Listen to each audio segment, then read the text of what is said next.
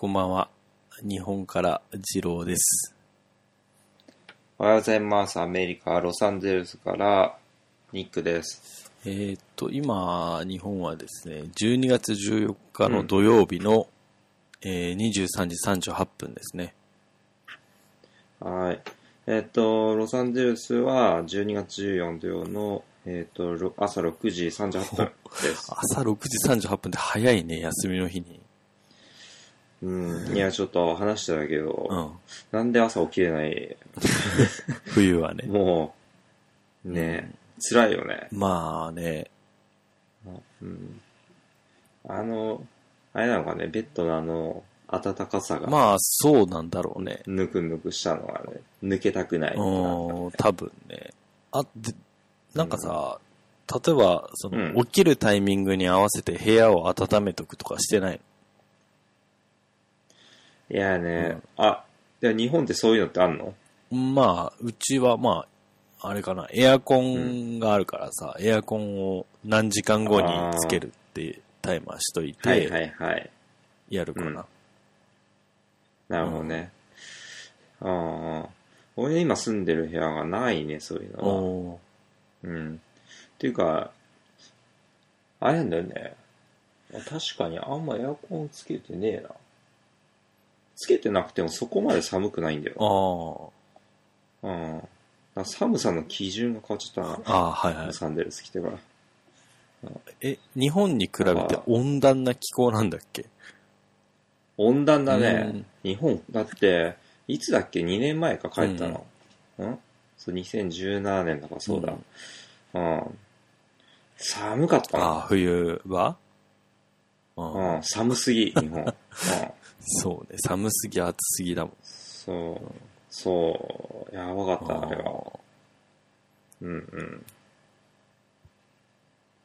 そう。あれでも雪とかじゃあもう降んないの、その辺の地域は。降んないね。LA は、うん、じゃあもうホワイトクリスマスなんていうのはもうあれはニューヨークの話なんだ。そうだね。あと前住んでたコロラドとかはね、うん、コロラド大体なんかクリスマスは雪でしたね。へー。なぜか。うん、だからホワイトクリスマスが普通だった。うん、なんかあんまりこう、うん、なんていうの、位置的には変わんないと思ってたんだけど、そう変わるんだね結構じゃあ。うん。ああ。変わる。うん。起きれないと。うん、うん。起きれない。悩み。あれじゃない？寒いとかじゃなくてさ、12月、まあ、師走の忙しさでさ、疲れが溜まってたりするんじゃないの？うん、あー、確かに、忙しいね。うん。もう、やってらんねえってなるからね。なんだろうね。やっぱ、忙しい、そちらも。ああ、まあ、なんだかんだ忙しいね、やっぱり。普通の月とは違うような。なんかやっぱりこう、年末までに、なんだろうな、こう、今までダラダラ伸ばしてきたやつを、一旦ちょっとここで片付けようという心理がやっぱり働いて、それでなんかこう、忙しいというか、要はやんなくちゃいけないことの、うん、本当にもう締め切りが来てるっていう感じはあるかな、ちょっと。うんうんうんうん。なるほど。そうね。うんうん、ちょっとあんまり具体的なことは言えないんだけども、はい、仕事のことについて、うん、ちょっとこの前思うところがあって、おう。まあ、こう、自分が見ている部下が、うん、お客さんに対して、こう、あまり、うん、まあ、良くない対応をしたんだよね。おうおう。で、なんか、まあ、なんだろうな。お客さんは、その対応が、まあ、対応に対してすごい腹を立てたんだよね。うん、自分がこう電話に出た時点でもうすでに。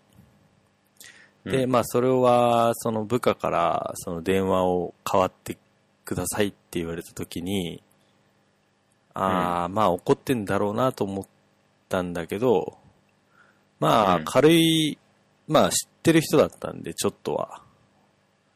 まあ、ちょっと、どうしたんですかみたいな軽いノリでいけば、押し切れるかなと思ったんだけど、まあ、押し切れなかったんだよね。で、なんか、変な感じの空気になっちゃったんだけど、ああ、まあまあ、まあまあ、しょうがないなと思ったんだけど、なんだろうな。確かに、部下の対応も良くなかったんだよね。で、ただ、そんなことで怒らないでよっていう部分もあるような話だったね。お客さんに思ったことが、ね。なるほど。で、まあ、言っちゃうとさ、こう、その、自分以外の二人が、なんかもう、なんていうんだろうな、こう、レベルが低いというか、なんか自分にとってはどうでもいいようなことだったんだよね。その、なんていうんだろうな。部下の対応も、まあ悪かったんだけど、で、お客さんが怒ってるのもそこまで怒んなくてもみたいな。まあ、ただそれに挟み撃ちされた自分はさ、まあお客さんが怒ってるからもう謝るしかなかったから、その場では謝ったんだけども、なんか、まあ、これってなんかすごく不毛だなと思って。で、まあ、その後、まあ、近くだったんで、お客さんのところに直接出向いて、まあ、謝るかと。まあ、特になんかこう、意識せずに、まあ、そう思ったから、行こうかなと思ったんだけど、こんな不毛なことに対して、なんか謝りに行くって、まあなんか、まあなんだろうな、一般的なことではあるのかもしれないけど、本当にこれ謝り行くことに対してなんか意味があるのかとちょっと自問せずにはいられなかったんだよね。まあただ結局行ったんだけど、謝りに行って、でまあ。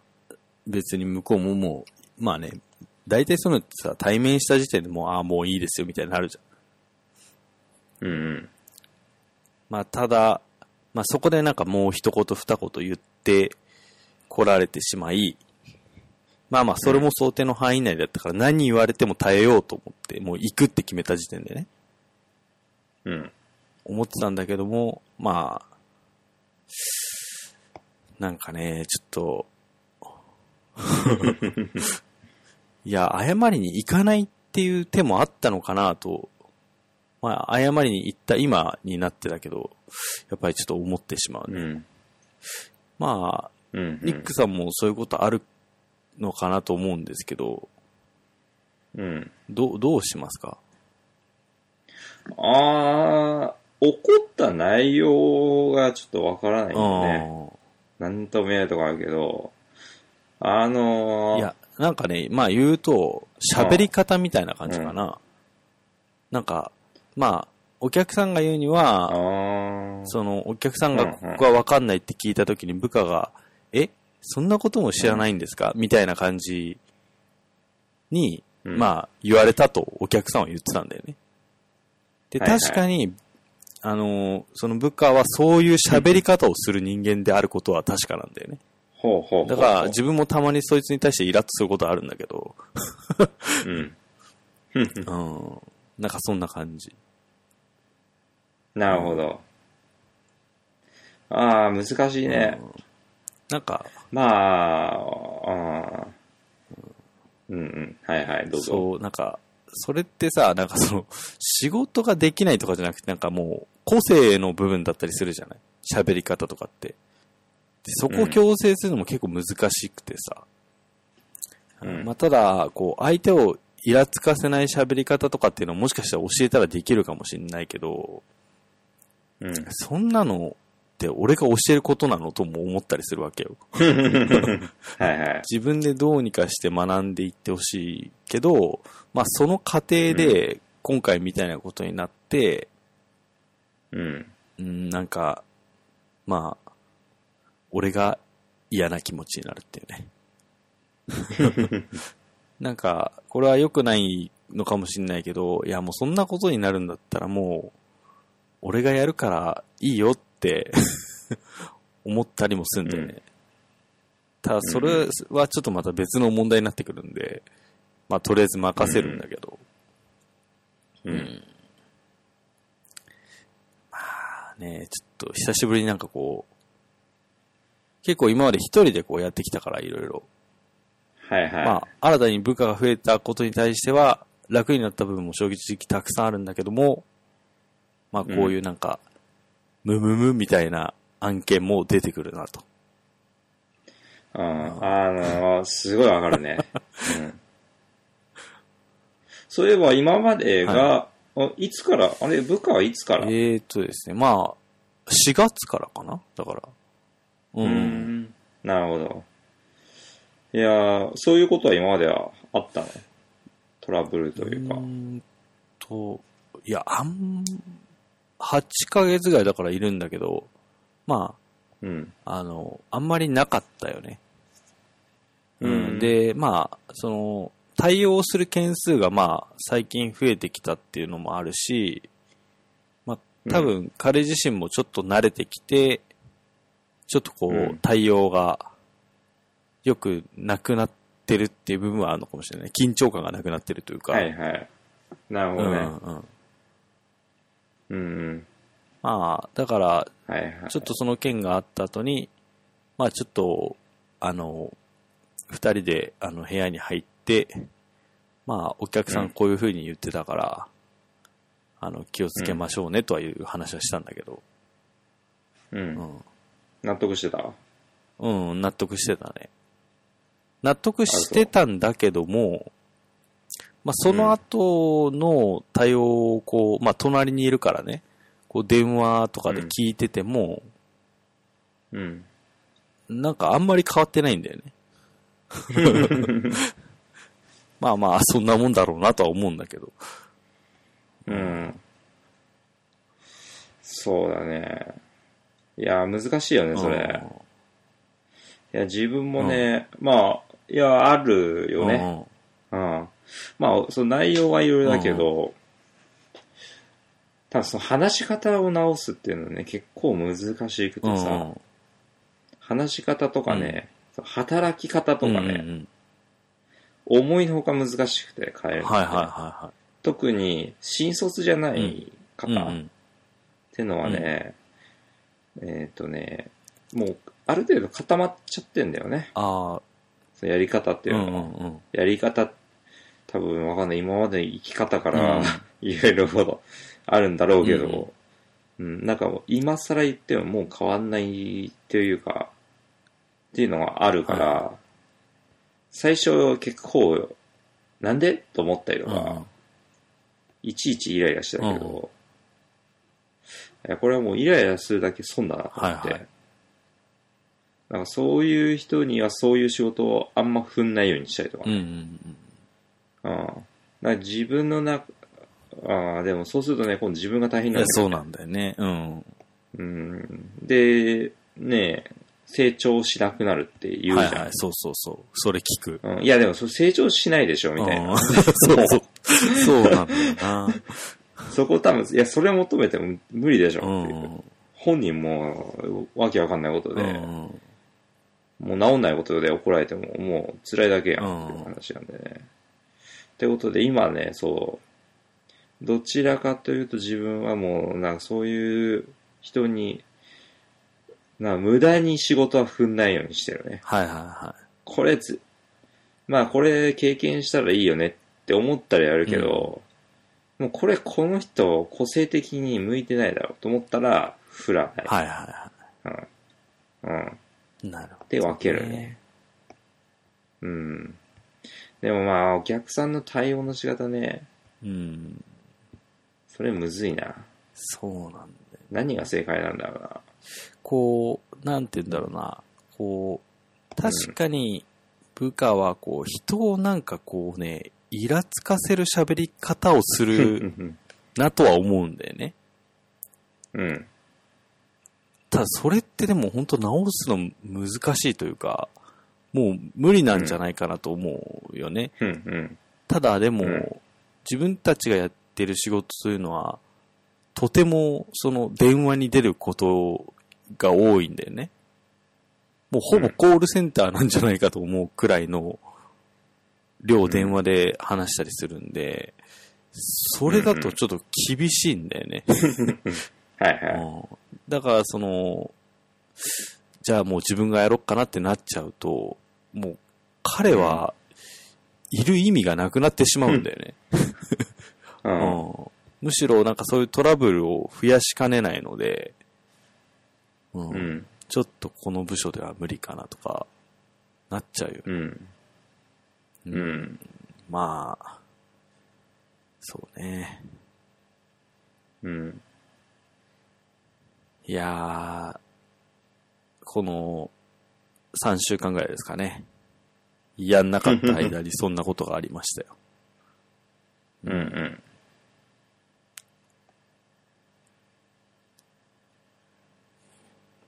そうね。いやー、むずいよね。うん。いやー、なんか、あんまりこう、うん、ちょっと暗いというかネガティブな話になっちゃうんだけど、うん、なんだろうな、うん、例えば、なんかよく日本だとさ、まあよくというか運送会社の来る時間とかって決まってるじゃない。はいはい。うん、でそれが例えばじゃあ夕方の5時に来るからで4時50分の時点で、その荷物がの、状態が、確認できてなかったんだよね、宛先が。で、自分がそれを、気がついて部下にそれ、すぐ確認してって言ったら、いや、でももう間に合わないと思いますよっていうのね。うん。なんか、腹立つよね。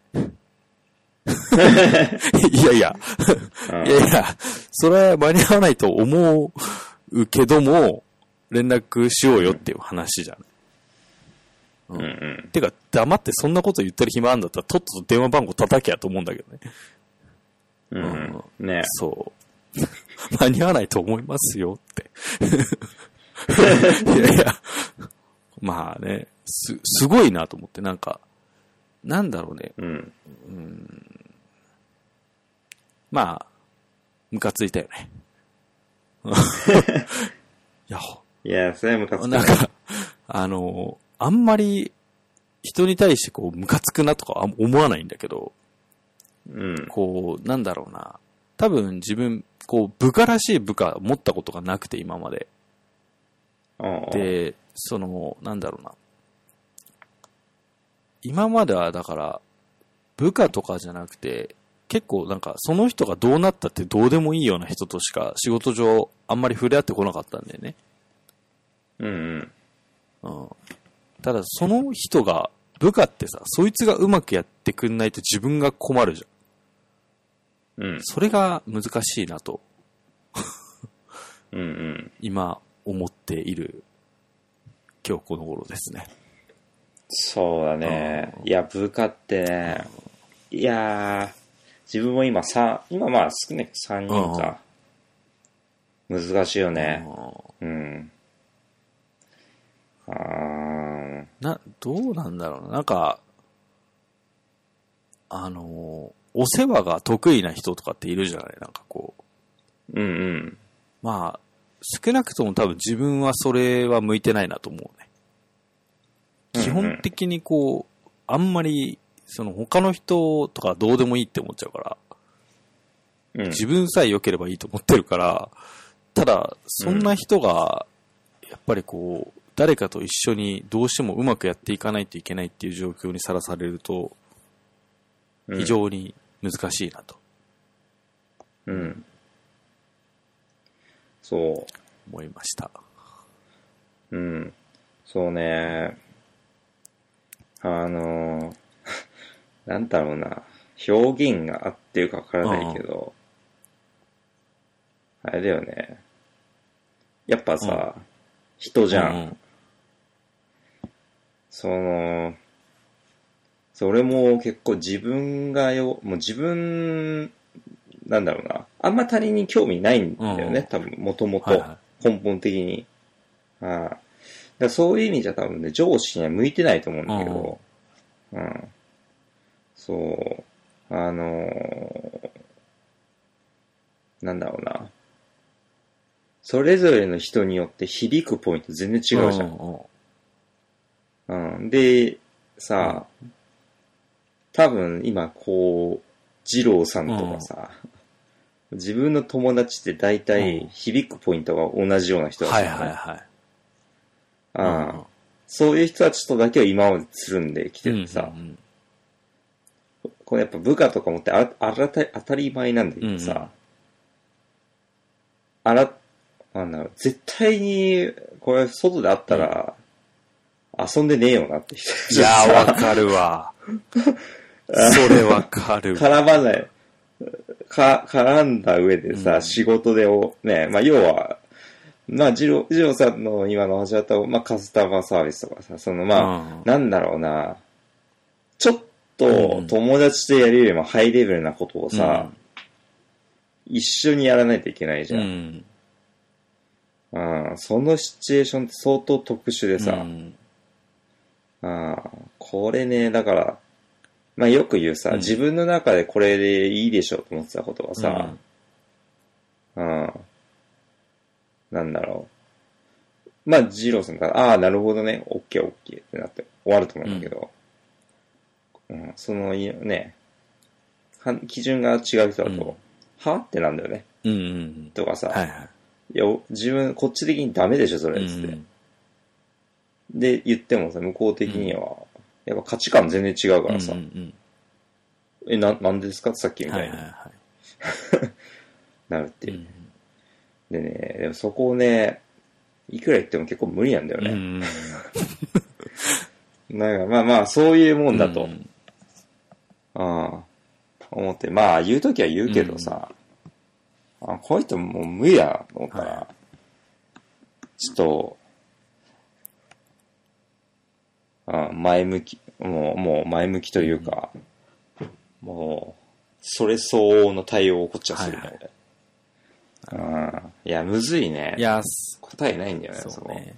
多分ね、世の中の人みんなそこは分からないよ。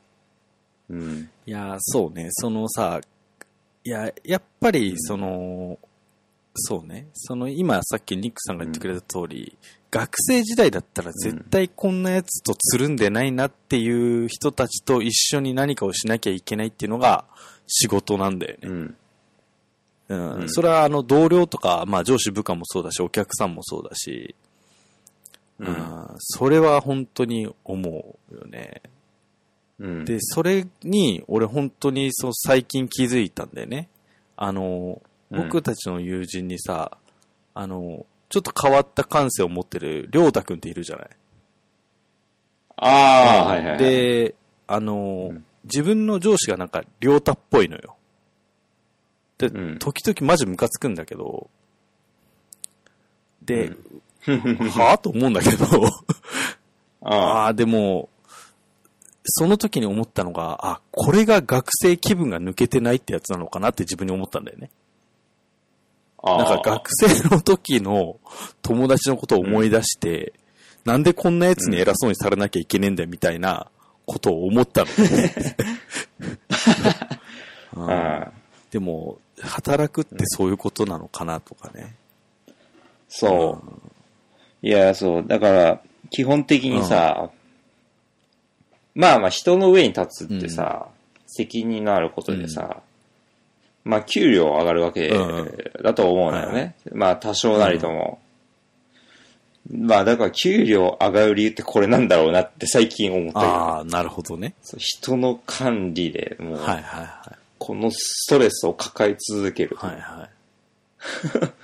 あうん、なるほどね。そう。いや、よくね、うん、でもね、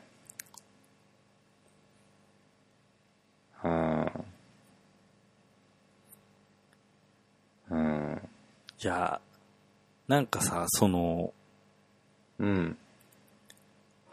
いや、まあそうかな。うん、いや、ちょっと難しいんだけど、その、なんか、いや、例えばね、うん。うん。いや、月に、うん、まあ、例えばじゃあ、俺今、年収500万ぐらいだから、いや、それ、年収1000万だったら、まだ、この業務わかるよみたいなのってあるよね。うん。いや、500万にそこまで求めるみたいな。いや、はっきり言って500万って、まあ、うん、こんな僕に500万もくれてる会社はすごいと思うんだけども、同時に、うん、いや、500万なんだからさ、うん、そりゃいきなり、何？休んだりすることもあるよとかね。ああイチローさんぐらいお金もらってたとしていきなりねメジャーリーグの試合ちょっと出れませんとかはそりゃなしだと思うよ。だ500万だからね、うん、はいはいでそういう感じでいやなんか部下がさ一人なんかこうちょっとやっちゃったくらいなんかガチ切れして来られてもさ、こっち500万しかもらって、まあ関係ないんだけどね、お客さんにとって。いやなんかね、いろいろそうね、お金の価値とかについても思うし、自分の価値とかについても考えるよね。うんうん、なるほどね。いやー、なるほど。そうなんですよ。いや、そんなことをね、思ってたらですよ。うん。ちょっと、もう僕は、ほら、会社にばっかり頼ってちゃダメだなと思って。おう。ちょっと気が早いんですが、来年のね、うん。抱負をね、ちょっと考え始めて。はいはい。もうね、来年こそは、うん。本当に、もうブログで、お金をゲットしようと思って。おう。で、それでですよ。うん、今、どんなドメインを取得しようかなっていうのをすごく考えてて、うん。もうね、かれこれ、1ヶ月ぐらい、何のドメインにしようかって考えてんだよね。うん。うん、それ考えてる間に、記事何本書けたんだろうって思うくらい、考えてんだよね。ああ、ああ。うんうん。確かに。いやー。どうなんかいい案基準とか出てきました。いやでこれちょっとねちょっとお仕事っぽく考えようかなと思ってて、うん、本当に。だまあ、うん、ドメインを今まあ最初何の気なしにドメイン決めようと思ってたんだけども、うん、ちょっと一旦立ち止まってこれ仕事だったら俺どうしてるかなと思って多分漫然と考えてないと思うんだよねどういうドメインにしようかとか。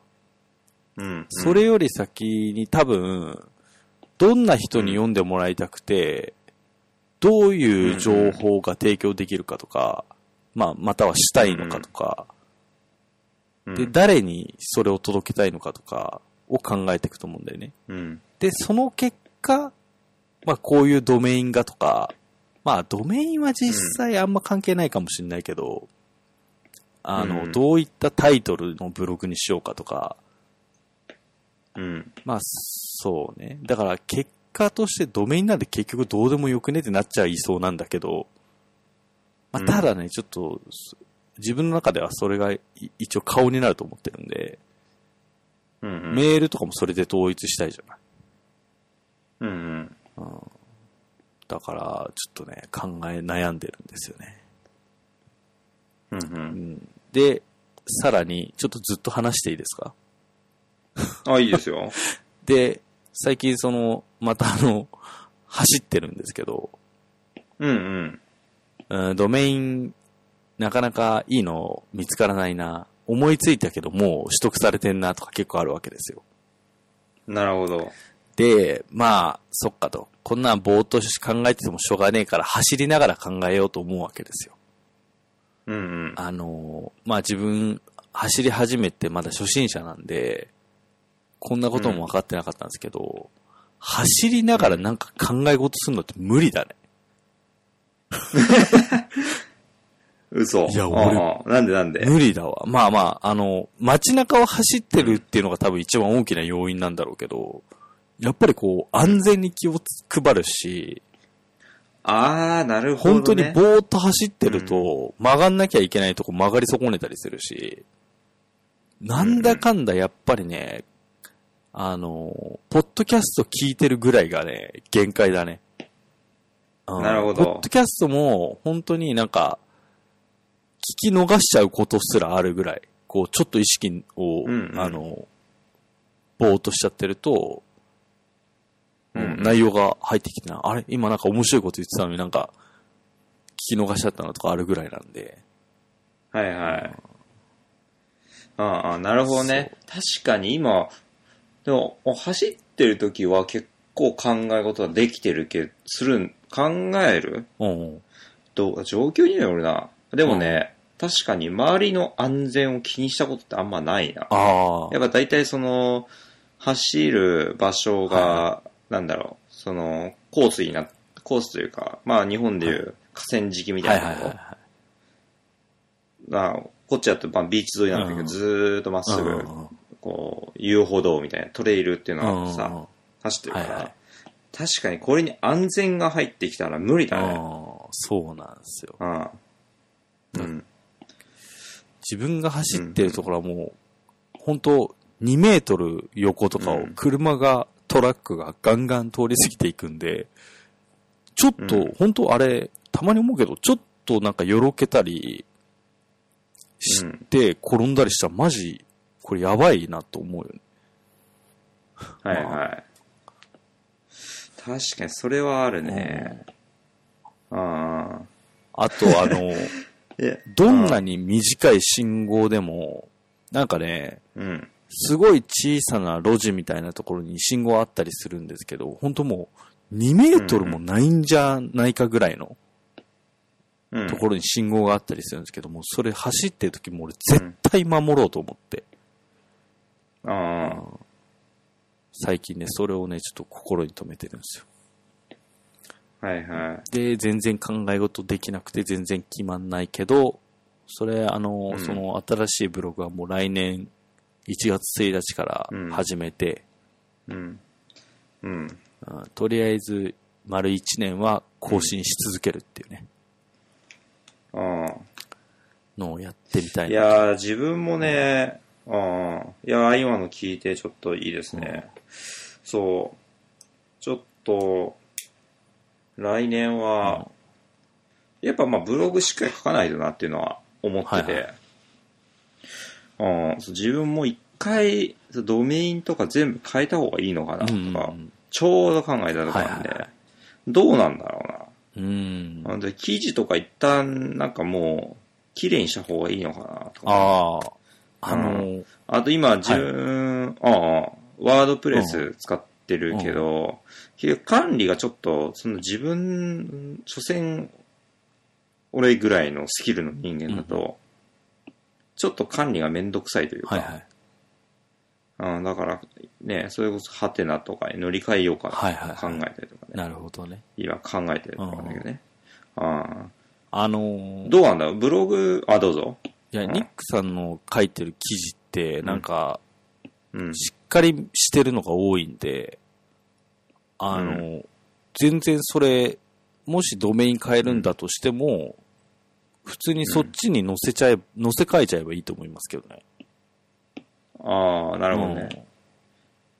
載せ替えるというのは、うん、全部コピペしてくるってこと、うん、そうだね。コピペでいいと思う。ああ、なるほど。うん、まあ、それかなんかもう全然テイストを変えたい、ブログのその、なんていうの、うん、方向性を変えたいんだったら、うん。うん、まあ、別に無理に移動させることないかなと思うんだけど。あ、それはそれキープしとけば。うん。自分はちなみにちょっとその、今んとこ軽く思ってんのが、万が一身元がバレてもいいような内容しか書かないようにしようと思ってるのね。ああ、なるほどね。なんかだからちょっといきなり今日話したみたいな。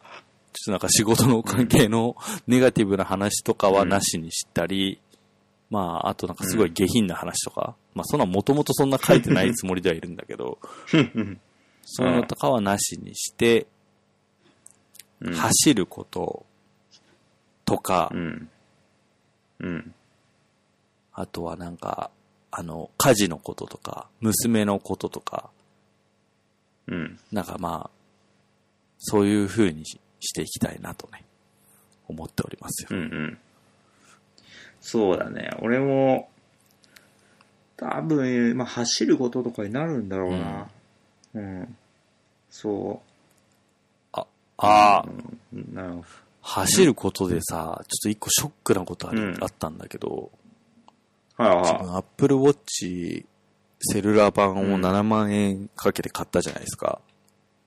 はいはい。でですよ、つい2週間くらい前かな、うん、あ、そうだ、ニックさんと前回放送収録した時に、小さいポーチの中に、うん、なんかゼリーみたいなのとか入れたりするよっていう話をしてたじゃないですか。ああ、はいはいはい、はい。早速 Amazon でポチって買ったんですよね。おうおう、うん、で、まあ、スマホも入るやつ、うん、買ったらですよ。いや、これね、うん、Apple Watch いらないです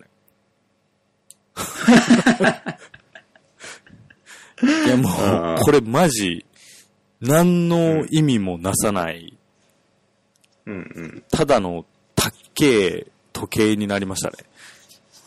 うそ。いやだってポーチをずっとしてるんで、うん、その中にもう iPhone 入れてるんですよ。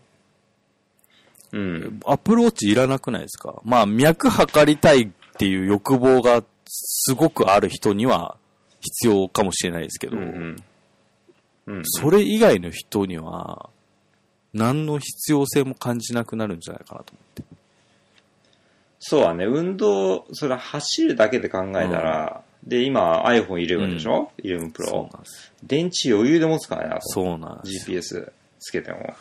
だから、はい、必要ないっちゃ必要ないかも。で、多分、どうなんだろうな。自分ランニングをつけてるのは、うん、ペースとかを確認したいから、うんうんうん、その時にやっぱ便利なんですね、時計型の方が。だから、つけてるし、できれば iPhone を持ち歩きたくない。邪魔なんだよ。はいはいはい。うん。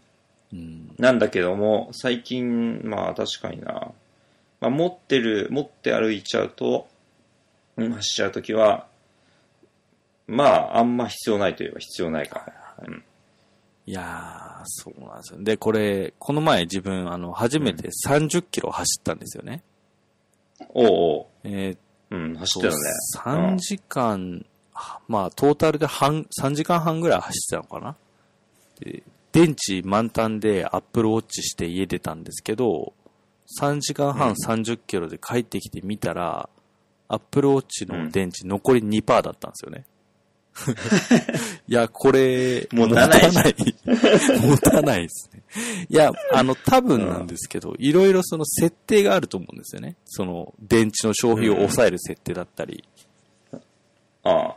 で、それでやれば、一応多分一応5時間半っていう話は聞いたことあるんで、うん、持つようになるのかもしれないけど、それもしかしたら、脈測れない、なんか、うん、状態になったりするんじゃないかなっていうね。だこれね、うんうん、結局、そうですね、フルマラソン3時間半切れる人じゃないと今のところ、あんまり役に立たないかもしれないですね。うん、いらないですね、それは。そうなんですよ。いやー、で、これポーチがさ、アマゾンで買ったんですけど、うん、980円ですよ。おー。マジ、Apple Watch 買う前にこれ買っとけばよかったと思う。はいはい、全然いらない Apple Watch。で、自分普段の走ってない時も一応今ずっと Apple Watch つけてるんですけど、もう通知がいかんせん鬱陶しいんで全部通知切ってるんですよね。ああ。電話が鳴る以外。まあ、あとアラームかなんかの、時間が来たよってお知らせしてくれる以外。だね、もうね、全部携帯と同時になるんですよね。うん、ああ。携帯とアップルウォッチが全部同時になるんですよ。だからもういらないんですよね。本当に。ただまあでもな、もう買っちゃったし、クーリングオフできない期間に入っちゃってるし、と思って。だからこれからちょっとなんかその、有効な、なんか使い道を模索していこうかなと思ってる最中ですよ。うん。うん。まあ Apple Watch の機能って俺もあんま知らないもんでね、高感覚は。あれなんだけど、便利だなと思うのは一個あって。聞かせてほしい。多分ね、めったに使わないかもしれない、ジローさん。写真撮るときに、例えばジローさん、家族写真を撮りたいと。で、こうなんか、セルフィーみたいに撮るのはいいんだけど、iPhone をどっか置いといて、遠隔から撮るとき。はいはい。シャッター押すやつでしょ。そう。とは、あと画面見ながらも確認できるんだよね。どういう風に見えてるの。ああ、そうなんだ。へえ。うん。確かに。なるほどね。うん。うん。なんか、それはね、便利。まあ確かに。あとは、うん。あともう強引に使いじゃないですよ、もうそれ。どうにかして価値を持てるしかない。ね、そうそうそう。例えば、Apple Pay。はいはいはい。Apple Pay 使ってる？使ってますよ。うん。もうそれ iPhone 出さないで。そうなんだよね。あえて Apple Watch で強引に払う癖をつけるとかね。ただね、コンビニで使うようにしてるんですよ、意識的にね。最近。せっかく買ったしと思って、うん、なんて言うんだろうな、こう手をね、突っ込みにくい構造のコンビニが多いんだよね。こう、携帯だったらこう、スッと入るぐらいの隙間はあるんだけど、これ、ウォッチしてるとさ、こう、拳をさ、ぐっとこう、そこにこう、持ってかないといけないんで、なかなかね、使いづれいっすね。まあ、そうね、走ってる時に、この前その30キロ走った時にニックさんに言われた通りちゃんと水分補給もしようと思って、うん、こう自販機とかでやるときは確かに便利だったわ。わざわざ携帯出さなくていいんで。うん。うん、で今んとこもうほんとそれぐらい便利だなと思うのが。うん。うん、あとウォッチでなんだろうな、便利だと思うの。自分まあガーミン使ってる。まあでもこれ本当運動の時ぐらいだな使うの。普段はね、確かにノーティフィケーションがね、結構うざいんでいろいろ切っちゃってるんだよね、はいはいはい、必要なのだけ。そう。何がいいかな。うん。いやもう強引に使うしかないですよ。うん本当にそう。強引に使うしかない。うん。だから、今度、6が出た時のトレードインの金額がいくらになるかなんですよね、もはや自分の中の期待としては。ああ。もう、半額ぐらいを補填してくんないかなと思って。あんじゃない？で、なんか、次は多分、結構なんか、いろいろなんか、糖分の量とか体内のとかもなんか測れるんじゃないかみたいな話があるらしいんで、そうなってくるともう結構ガチにそのなんていうのヘルスケアの方をちょっとまあ年も取ってきたんで見ていけるかなと、はいはいいうのをちょっと期待してますね、今のところは。はいはい。いやでもね、わかるわ。今自分も今そうなんでガーミンしてんのかなと思ったら、まあ健康管理の面は一個あるね。そう今言われて分かったけど、はいはい、ただね、アップルウォッチの健康管理は絶対強いっぽい。すごい力入れるらしいじゃん、アップル。っていうのはあるね。で、まああとねトライアスロンやってるとね、トライアスロンね。競技中、携帯持ち歩けないのね。そういう、だから決まりがある。そうだね。大会にもよるかもしれない。今まで自分が出たやつだと持ち歩けなかった。それなんで、なんかの不正につながる恐れがあるの？なんでなんだろうね。まあ、泳ぐから、わかんないけど。で、防水だったらあんま関係ないけど。そうだね。とか思うけど。でもね、そう、多分、例えば GoPro とかもダメなんだよね、持っちゃ確か。多分不正というか勝手になんか指導しちゃいけないとかなってんのかな、わかんないけど。マラソン大会は OK だけどね、その違いはよくわかんないけど、とりあえずねトライアスロン中は持ってないね。なその時とかはね結構便利だから使うし、そう。まあそう。あとはそのノーティフィケーションはね、このガーミンのね悪いところがね一個あって、あのねこっちでガーミン買うとね日本語表示できないよね。え、それは何？でもソフトウェアの問題じゃないの？うん、そうなんだけどね、対応する気ゼロなのね、ガーミンそれに関して。日本で買うやつに関してはできてんの。へぇ。だから日本で売ってるのだと、同じモデルの名前もちょっと違ってんだけど、だいたい J って入ってるのね。多分ジャパニーズの J なんだと思うけど。でも、それは何？日本で買うと、それは英語にもできんの？英語にはできる。へぇ。だったらなんかそっち買いたいね。で、英語、まあ普段のディスプレイとかのなんか表示とか、英語で全然いいんだけど、例えば LINE とか来た時に、もう全部クエスチョンマークやってる、ね。で、まあ、正直そんな読む必要もないから、いいんだけど、なんか気になるんですよね。まあそうだね。全部クエスチョンマークで、間の数字と英語のところだけ見える。大体読み取れるんですよね。なる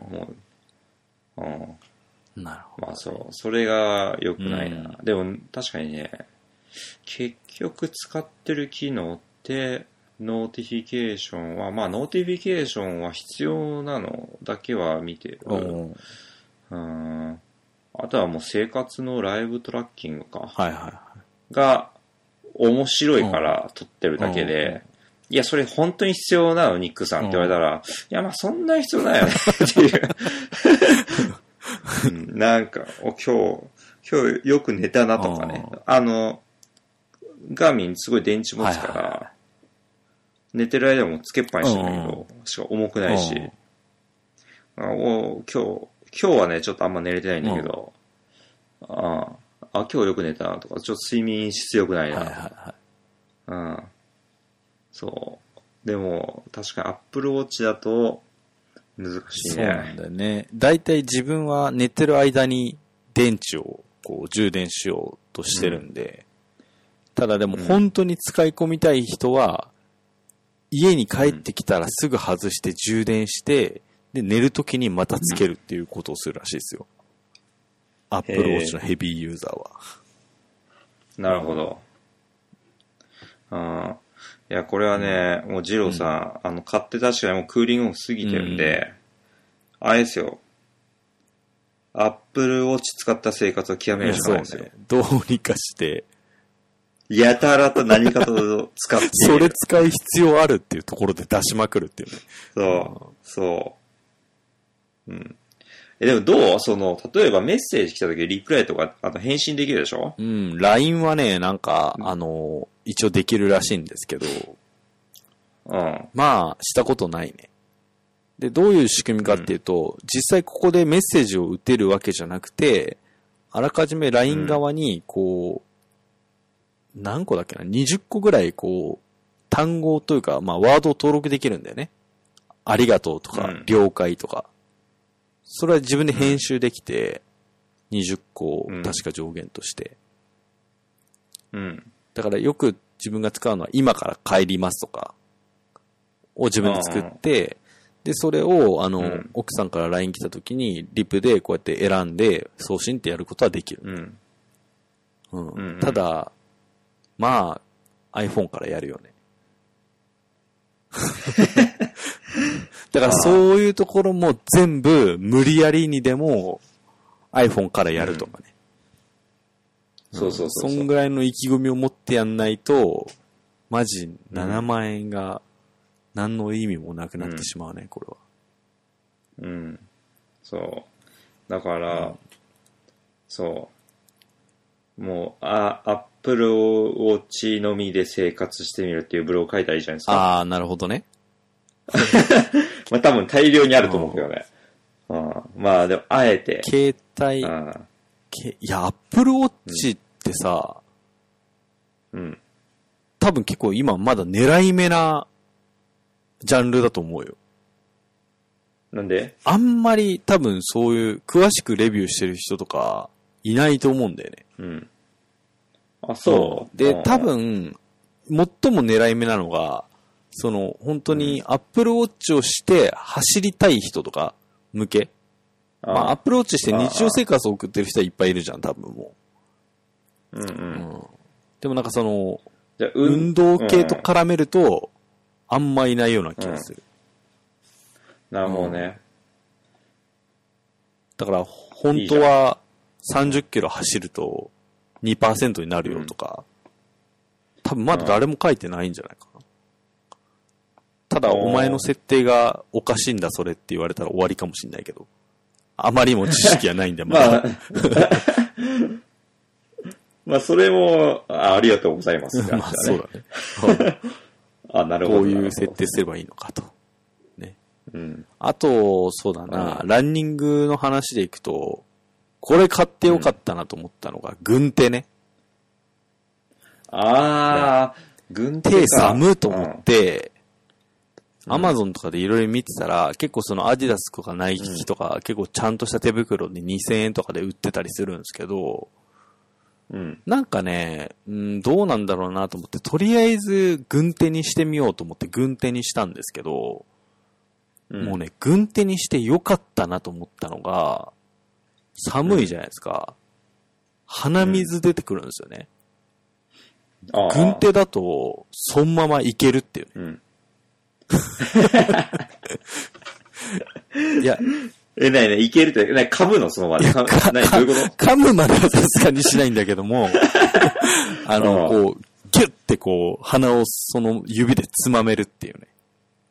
ああ、なるほど、ね。そっから息を吹き出そうとはしないよ、さすがに。うん、結構吹き取るぐらいは、まあいけるっていうね。しかも、1セット俺60円ぐらいで買ってるんで、近くのホームセンターで。で、それを、いいね。あ、それコスパ最強だよ。そう、2セット買ってるから、もう、毎日走ったとしても洗濯毎日するんで、うち、今。うん。絶対足りるんですよ。なんなら別に、5セットぐらい買ってもいいしね、300円だし。うん、あ、で、もう気兼ねなく、これ多分アディダスのなんかその手袋とか買ってたら、さすがにそれで、うん、ちょっと鼻水はいけな、躊躇があったんじゃないかなと。ああ、なるほどね。あったりして。うん。これ、軍手はマジでおすすめだなと。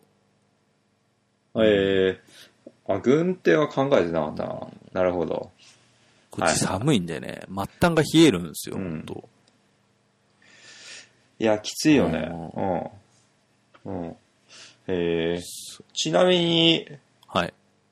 そう、ランニングは今順調な感じですか？順調ですね。一応、目標をこの前決めて、うん、東京マラソン、まあ、まず完走なんですけど、うん、4時間半切り。おう。まあ、多分、30キロ走った感じ、まあ、あと10キロで、うんで、東京マラソンのコースって一応ほぼ平坦って聞いてるんで、うん。まあ、普通に、その30キロを超えて実際に走ったところでなんかガクって足とかに来なければ、まあ4時間半ぐらいでいけんのかなと。最初すげえ混むらしいんで。うん。そういうのなきゃ4時間15分ぐらいでいけんじゃないかなと思うんだけど。なんか最初ってもうほぼ歩くことしかできないよって言われたんで、まあ4時間半ぐらいかなっていうので今頑張ってますけどね。なるほど。だいたい先月が100キロ、で今月も100キロはいけそうなんですよね。で30キロ走ってみたんで、今度ちょっと一回35キロやってみようかなと思って。で、ちなみに30キロ走った日は、うん、なんか全然まあ、ちょっと夜、なんかいつもよりなんかすげえ眠いぞと思って、うん、で、まあ普通に早めに寝て、次の日普通に会社行って、何も思わなかったんですよね。うん、体調に変化はなくて。はいはい。あ、これ意外といけんじゃねえかなと思って。うんうん。なんかもっと足とか膝とか痛くなるのかなと思ったら全然なんなかったんで。うんうん。うん、このままいけば35キロぐらいまでだったらちょっと挑戦してみて、あわよくば一回走っといても大丈夫なんじゃねえかなと思って、別にそんな急いではないからね。うんうん。うんなるほどね。いや、いい感じですね。うん、うん、うん。いい感じかな。確かに、俺も、そろそろ。東京マラソンが3月の頭だよね。3月1日ですね。1日だよね。はい、あれ、天皇、そうか、去年が2月だっけ？去年ね、今年が2月になったんだっけ？あれで、天皇陛下のことで。何が？あれ？なんかずれた気がする時期が。東京マラソン？ちょっとだけ。うん。そうなんですか。まあいいや。うん。うん。そう。で、なるほど。4時間半だから。確かにじゃあ今、1月、一応多分走った後ね、うん、何気にこう、細かいダメージはあるから、筋肉とかに。いけると思っても、多分30キロ走った、まあ2週間ぐらい間は切るっていうのは別に、もちろんその間トレーニングをするけど、長い距離は、またもう一回30キロっていうのはちょっとだけ抑えた方がいいかな。ああ、そうなんだ。うん。20キロは？まあ、20キロぐらいだったらいいと思うよ。ちなみに30キロ走ったの月曜日なんですよね。今週の。で、今日、10キロ走ったんですよ。その間は一回もちょっと走れてなくて、で、明日、また俺20キロ走ろうと思ってたのね。やりすぎ？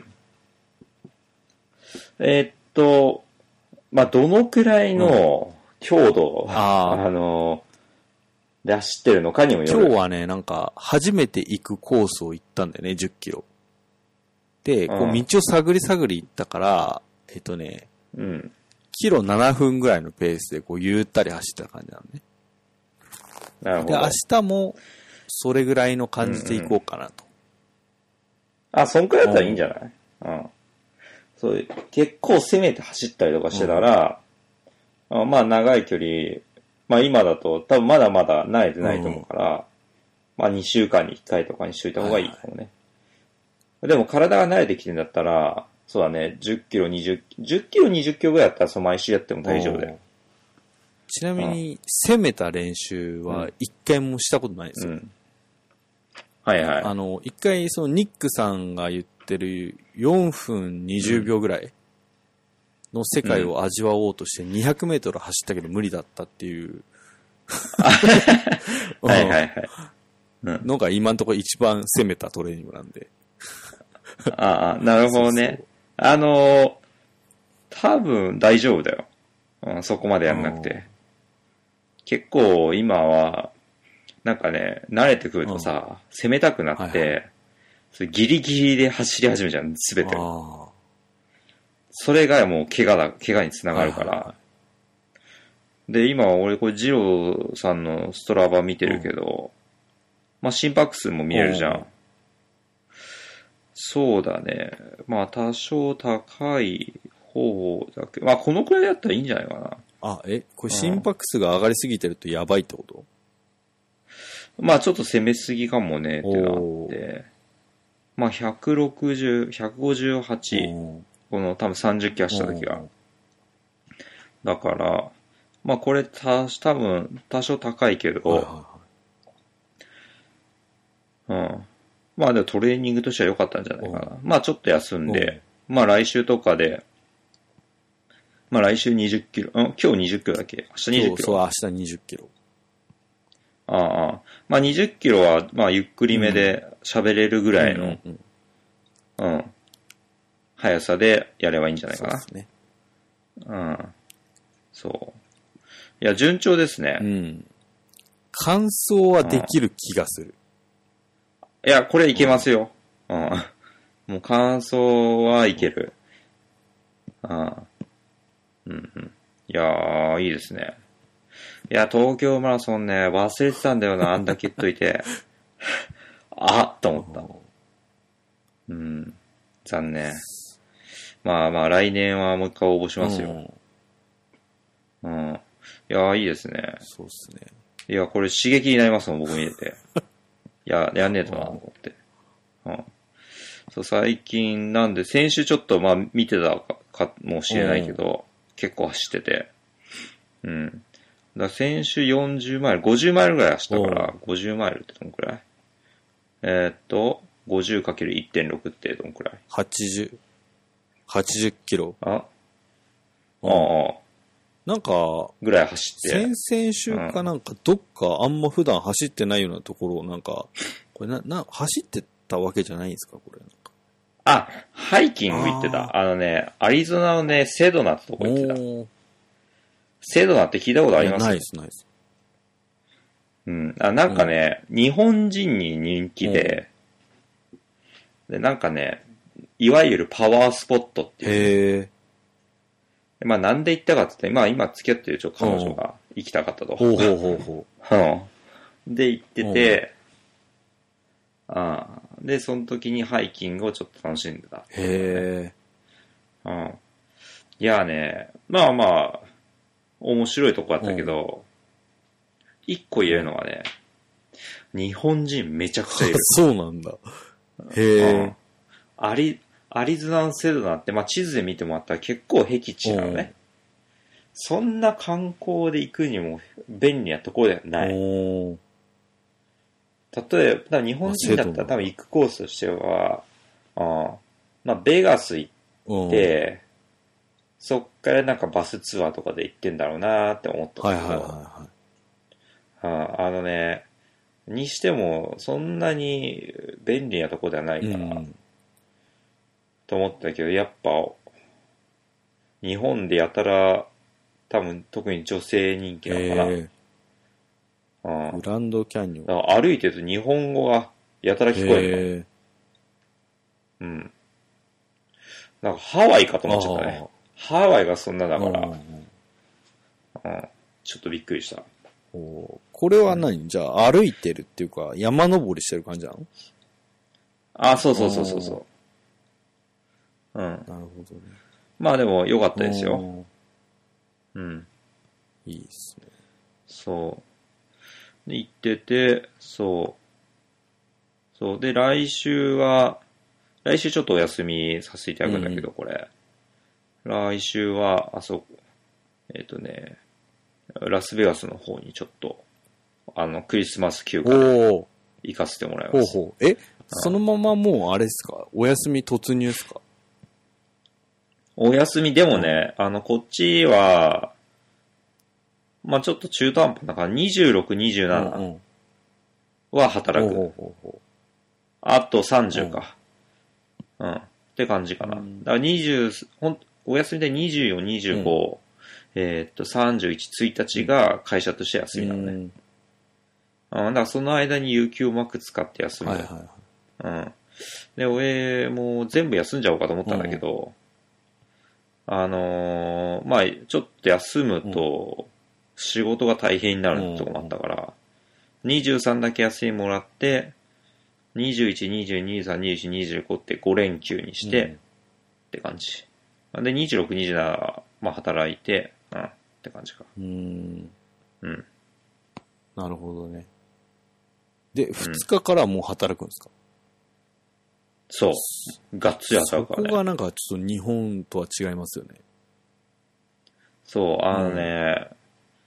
今の時期もホリデーシーズンって言ってさ、前も話したと思うけど、ちょっとふわふわ感のね、世の中、こっち、浮かれた感じ。12月末がね。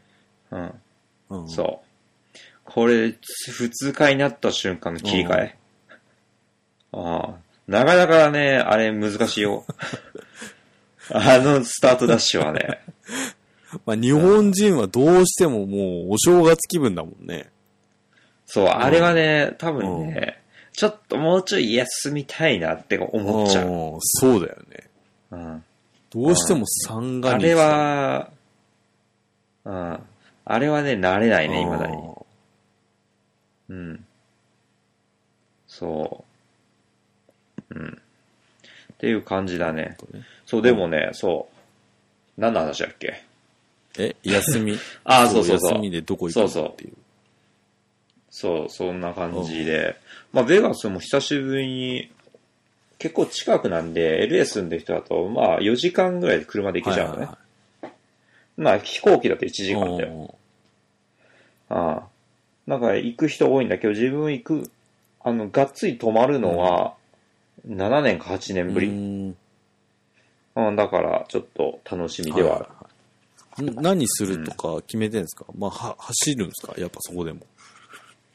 ああ、いや、そう、走りますけど、まあ、走るだけじゃなくて、まあ、なんかしようと思って、ショー見たりとか、なんか、シルク・ド・ソレイユってさ、アクロバティックな人たちがいっぱいいるから、いっぱいいるっておかしいな、ショーいっぱいやってるから、それをちょっと見たりとか、もう、あとはね、あそこはね、やっぱ非現実的な街なんで、若干、だってニューヨークのなんかね、自由の女神あると思いきや、横見たパリのエッフェル塔があるみたいなさ、なんかもうよくわかんない街だから。結構それね、本物に近いサイズであんの？いや、ちっちゃいよ。エッフェル塔はでも本物に近いサイズだから、わかんない。あんなちっちゃくねえだろ。そう。へえ。っていうね。まあそういうちょっと久しぶりに休みっぽいことをしようかと。いつもはね、そういう休みの時走ってばかりで。ニックさん何してたんですか？いや、トレーニングみたいな。もうマジキモかったんで。いいっすね。まあそんなんですよ。あとちょっとデスバレーってとこにも行ってきて、国立公園なんだけど。まあそこもハイキングはしてこよう。っていう感じだね。何か、あれですか、年末年始なんかされるんですか？いや、全然予定なくて、ただ、奥さんの実家が、横須賀の海の方なんで、ちょっと、まあ、一泊二日ぐらいはして、ちょっと走ろうかなと。海沿いを。いいね。ジーロさん、もうあれですね、ランナーになりましたね。もうランナーですよ。走ることを考えてる。走ることを考えて、私、スーツ通勤やめましたからね。あ、マジで？基本、スーツはもう会社に置くことにしたんですよ。で、走りたいなと思う日は、その、なんていうの、ジャージとかで行くようにして、で、帰りに走って帰るっていうね。スーツは置く場所があるの？ロッカーがありますね、一応。いいね。まあ、シャワーとかないよ。本当にロッカーがあるだけだから。だから走るとしても帰りだけね。なるほどね。そう。いやー、それいいね。基本だから、なんていうの、もう、本当に思考がなんかね、好きあらば走ってやろうと思ってるから、なんか、まあ、娘がまだ小さいんで、なかなか時間が取りにくいんで、朝早く起きるために、もう夜は娘と同じ時間に寝るとか。ぐらいの変わりようですよ。なるほどね。来てますね。まあ、あからさまになんか体が絞れていってるんで。あ、嘘、やっぱ変わってる？まあ、特にね、下半身、特にというか、むしろ上半身なんか全然変わんないんだよね。だからなんか、上半身太いんだけど、下半身がなんか細くなっていってるみたいで、なんかズボンが落ちてくるんですよね、マジで。今日ユニクロ行って、新しいズボン買いましたもんね。あとはちょっと体重をね、軽くするっていう考えがあんまなかったんだよね。ただ、ちょっとやっぱ軽くしないと軽くしたらもっとなんか楽になんじゃないかなと思って走ってんのが、今も別にそのきついトレーニングしてないんで全然いいんですけど、軽い方がなんかもっと楽勝で距離走れんじゃないかなと思って、で最近ちょっとその食事の方も気をつけてますよマジで。おー来てますね。あ、いやでも軽くなった方が絶対いいよ。それはね、重りつけて走ってるもんだから。そうですね。うん。うん。できるだけ落とした方がいい。うん、いや、すごいな。今ね、167センチで70キロぐらいあるのね。ああ。まあ、あと、まあ、そうね、10キロ ?167 だから60キロでも全然いいよね。うんうん、まあ10キロはでもそんなすぐ落ちないんで今んとこ見てると、まあ多分来年1年かけて落ちればいいのかなぐらいかな。うんうんうん。ああ、いいんじゃないですか。急に落とすのはあんま健康的ではないっていうからね。うん。まあリバウンドもするっていうし。うん。っていうか、そうだ、そのダイエットつながるけど、つながるかな。炭酸飲んでない？飲んでないっすよ。おぉ今日は14日でしょ、うん、で、27日に飲むって決めてたのね、うん、もう。去年の時点で。うん。というのも27日は会社の仕事納めなんですよ。うん、で、納会があって、その後に麻雀をやるっていうのがもうこれ毎年の恒例なんですね。なるほど、うん、で麻雀屋さんに行ってコーラを飲むと、うんうん、まあ一回そこで飲んで、うん、でさっきちょっと風呂入りながら思ったんですけど、俺その後毎日飲むんじゃないかというね不安があったんで、さすがにそれやばいと、うん、だからまあ来年は風邪の時プラス月に1回解禁日を設けようかなと。うん、ああ、なるほどね。で、それ以外はもう飲まない。いや、1年我慢できたんだから、うんうん、月に1回飲める日を設ければ余裕だろうと。うん。あとは、そのなんかもう月に1回飲んじゃってるからっていう、甘えに乗じて、こう、前後の日を飲まないように気をつけるとかすれば大丈夫じゃないかなと。うん、はいはい。うん。ね、なるほどね。私の唯一クリアできた今年の目標になりそうです。あと2週間で。ただ今日マジ飲みたかったけどね。いや今日なんかその10キロ走った後なんかね、ちょっと日差しが強かったんですよね。この12月なのに。あれなんか欲しいなと思って。はいはい、うん、で、いや、これマジコーラ、なんかそのちょうどあっちいなと思った瞬間目の前にコーラの自販機あったんですよね。で、その最近得意の Apple Watch の支払いできるタイプの自販機だったんで、これマジ行ったろうかなと思ったけど、いや、ちょっとあと2週間でこれ我慢しようと思って。危なかった。あ、でもやっぱその飲みたい衝動は。いや、ありますあります。いや、すごいね。俺、だって、今年の抱負、どれもダメだったからね。もう。うん、終了ですよ、こっちは。それ、いや、一個達成できたらすごい、それは。うん。俺もなんか考えないとな。うん、まあでもね、いいっすね。そうだ。そう、一個ね、うん、あれですよ。さ、うん、東京マラソンのさ、うん、そのワールドマラソンメジャーズってやつの一つなんですよ、はいはいはい、東京マラソン、ボストンマラソン、はいはい、なんだ、ロンドン、ベルリン、シカゴ、ニューヨークシティか、うん、うん、それでですね、うん、シカゴマラソンにね、当選しまして、うん、おお、シカゴ行くんすか？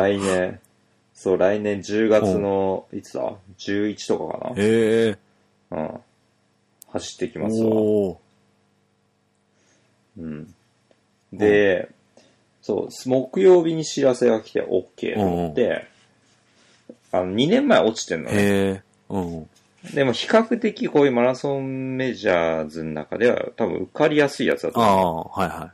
倍率低めなんだ。まあでも受かっ、低め。なんか俺知り合いとかも、その一緒に4人ぐらい応募したらね、なぜか俺だけ落ちるっていうね。いや、うん。ってことは、やっと受かって、まあ一人なんだけど、うん。そう。で走っていくんだけども。いや、まあでもね、さすが、ワールドメジャーズ。うん。一泊二日で、二泊三日ぐらいで行こうとしてないけどね。いや、もうホテルとかはね、なんだろう。一泊$300ぐらいになっちゃってるのね、今。3万3,000、4,000円。うん。だから全部で旅費というか、飛行機とホテルだけでもうなんか12、13万とか、13万ぐらいかかるみたいな。で、高ってなってて、今。ちなみに、出走料はいくらぐらいするの？102、3、もっとするか。もっとしてた。もうわからない。見てないね。はいはい、もうクレジットカード引き落とされてますよ、絶対。そう。まあ、へえ。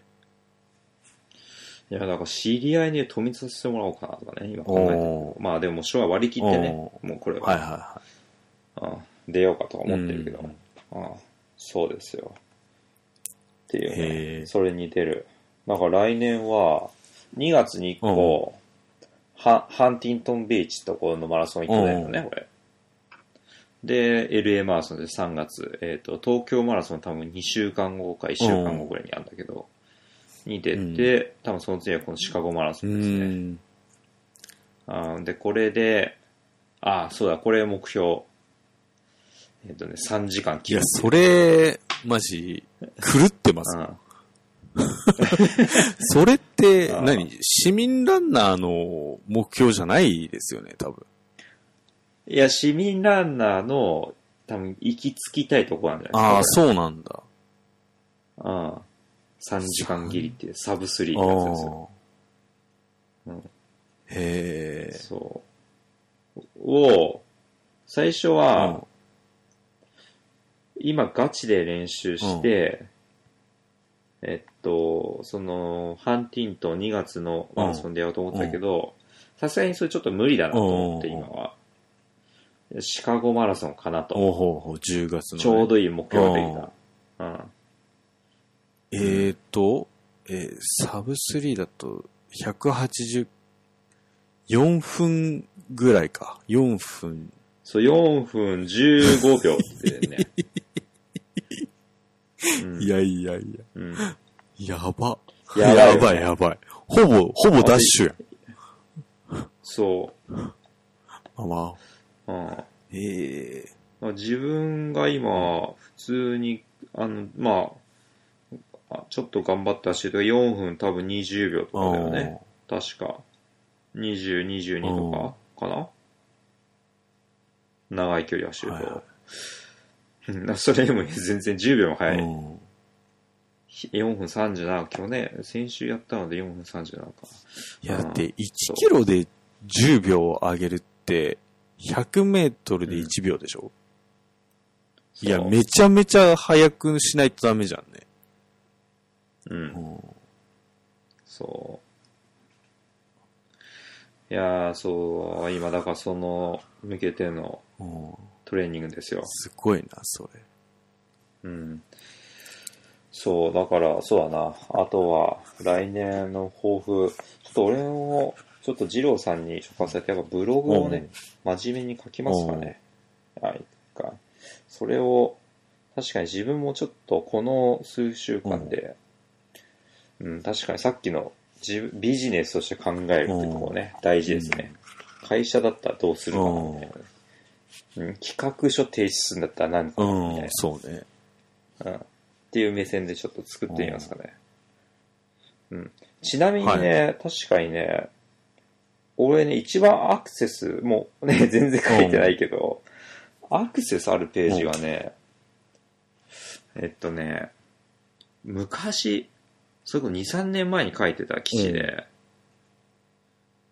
ガーミンのね、で、その時ちょっとね、なんか、アナウンスがあって、機能があったな、新しい。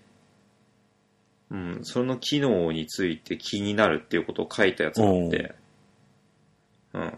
それがね、未だに一番アクセスなんだ。へえ。わかんないもんですね。うん。で、レビューしてみますって書いて、レビューしないんだけど。うん。そう。それがね、一番だね。そう。うん。その次がロサンゼルスマラソンか。うん。うん。うん、そうまあ、そうね。何が読まれるかわかんないね。だから真面目にやっていけばわかんだろうね。その。うん。うん、そう。で、読まれてないのはAirPods に関しても、まあまあ、あるな。やっぱそういう、なんか本当に人が知りたい系のことは、なんか上位に来るんだろうね。うん。うん。ポッドキャストについては全然ないね。とか、やっぱそうだね。その、いや、タイトルになんかそれが入ってるんですよね。AirPods についてとかね、ガーミンとか。でも。まあ、検索に引っかかってんだ。自分のブログは、まあ、結構なんか、適当なことばっか書いてるんですけど、一番今アクセスある記事のタイトルは、うん、近くのスーパーを4軒巡ったが、豚足がない軒っていう。なんか、なんでそれなんだろう？なんでだろうね。で、多分これね、九州の人は、で、こっちに出てきてる人あるあるなんじゃないかなと思って。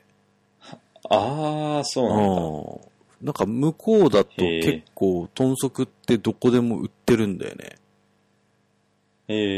そうなんだ。確かにそれあんま聞かない。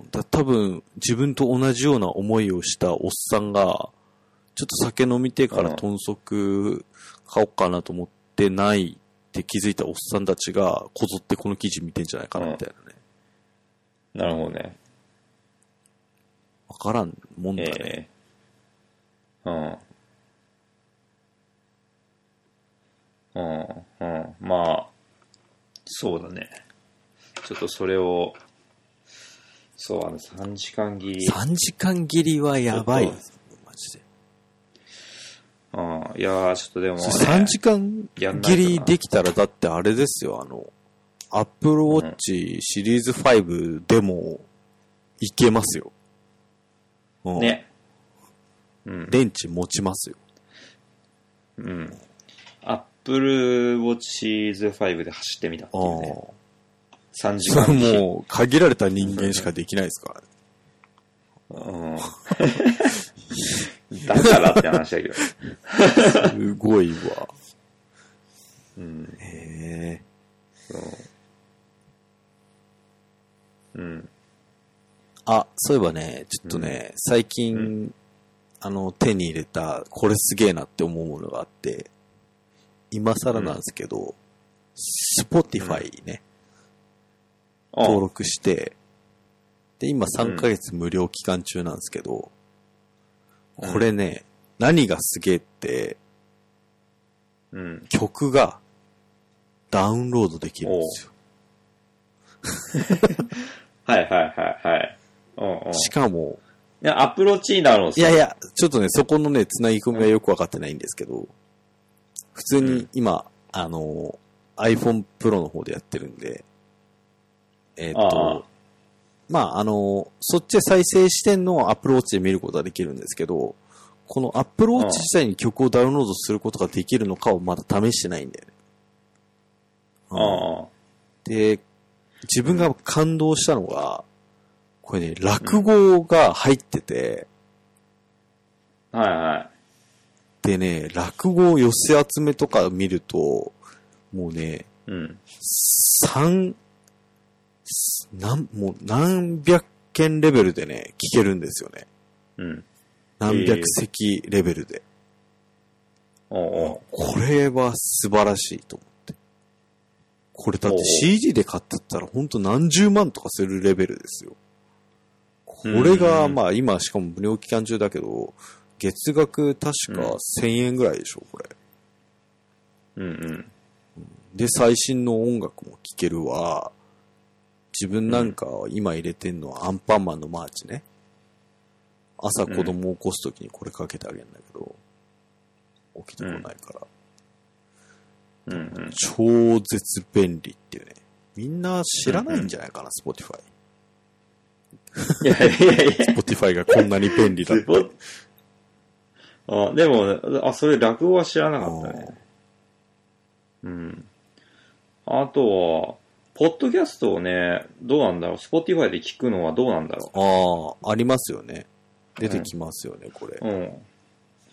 うん。で、Spotify がすごく今、うん、まあ、ポッドキャストにずっと近いって話だけど、うん、その、なんか、まあ、キュレーションして、こう、おすすめポッドキャストみたいなのをより強めていくみたいな、なんかやってるらしいんだけど、うん。そう、なんかね、うん、もっと使ってみるのはありかもしれないって思い始めた、最近。はいはい、っていうのは、アップルのポッドキャストアプリいいんだけど、うん、若干そういうなんか見つけるのがね、うんうん、なんか弱いというか、はいはい、うん、あるから、うん、そう、うん、ちょっとやってみようかな。うん、なるほどね。うん。そう。なるほどね。うん、いいですね。うん、最近、それは、でも、あれだよね、Apple Watch ダウンロードしなくても、うん、セルラーモデルだから聞けるよね。いや、セルラーモデルだから聞けるんですけど、あ、データがあれか。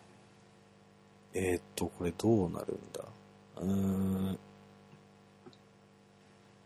セルラーモデルで聞けるんだけど、自分そうですね、通信料の契約をめちゃくちゃ少ないやつにしてるんですよね。うんうん、あ、はいはい。なので、あまりそれはしたくない。なるほど、なるほど。だから、できるのかわかんないけど、この Apple Watch にダウンロードさせときたいんだよね。で、ポッドキャストはそれできるんだよね。やってんだけど、調べてやってんだけど、うんうん、ちょっとポッドキャストはね、わかんないんだな。あ、ポッドキャストじゃないや。Spotify はわかんない。なるほど。調べてその辺もブログに載せていくと。来年からね。うん、そうだね。うん。なるほど。あ、ちなみに、あとね、うん、そうだ。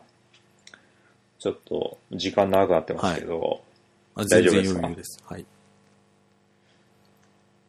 ブラックフライデー。はい。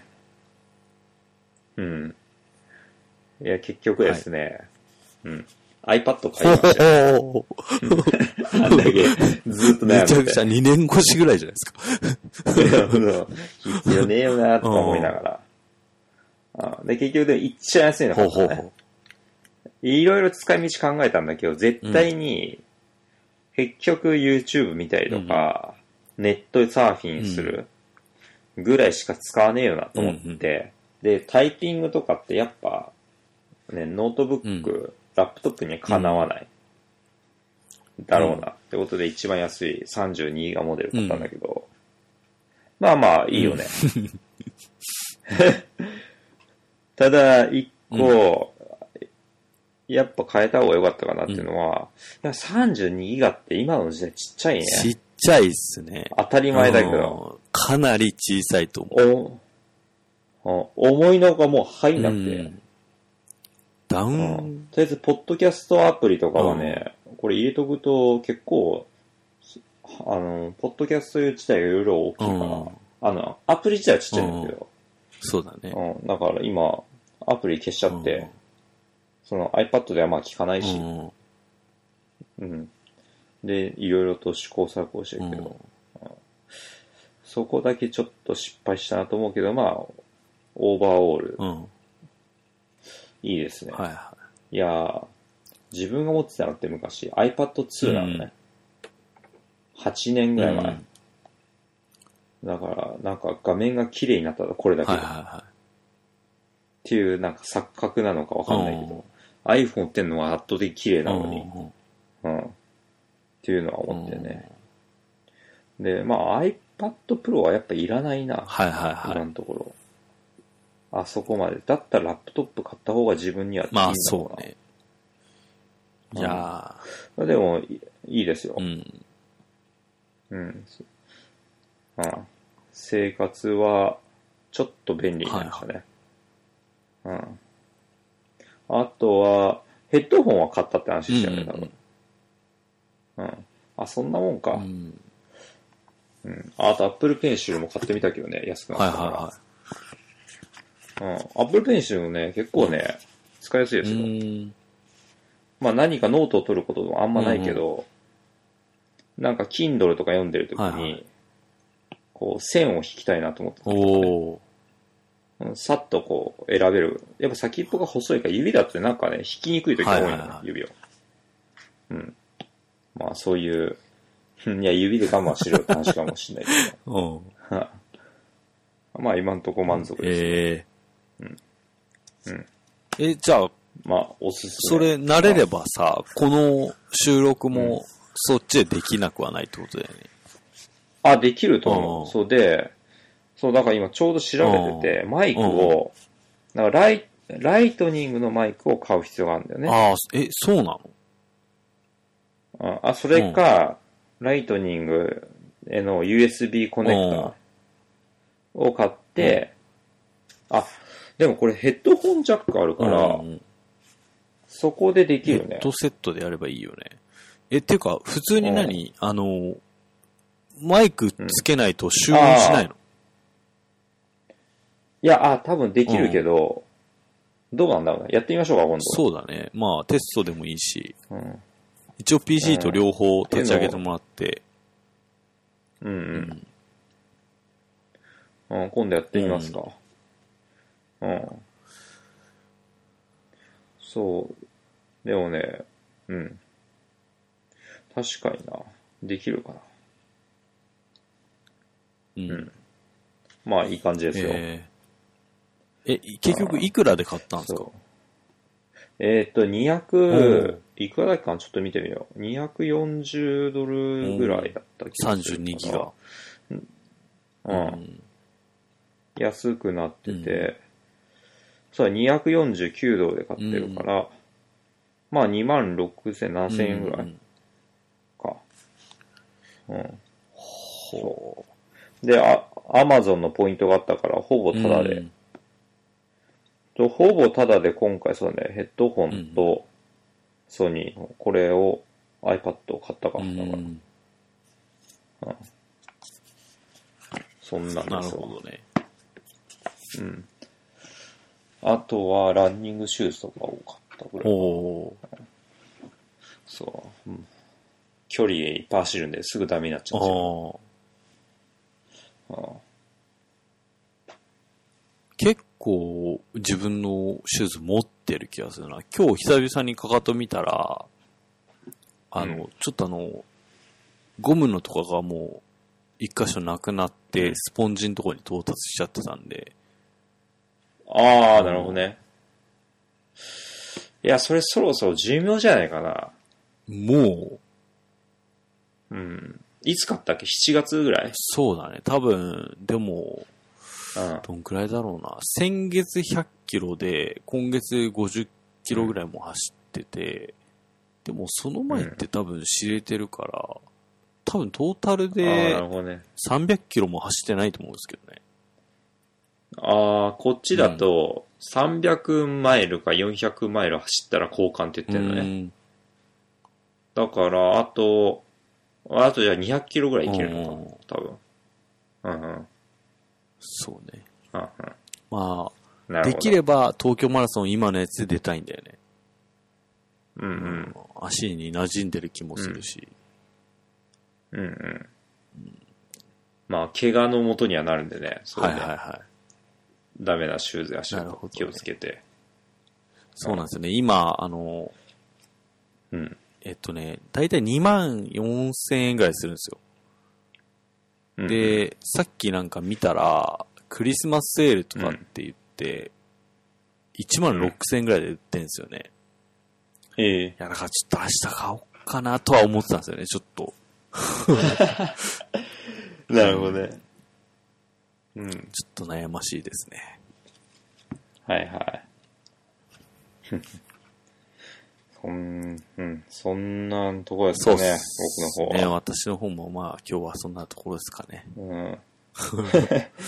じゃあ、そんなところで終わりますか。じゃあ、ありがとうございました。また、来年なのかなあ、来週はそう、ちょっとできないので。再来週行きますか。できたらやりましょうか。はい。じゃあ、はい。ありがとうございました。はい。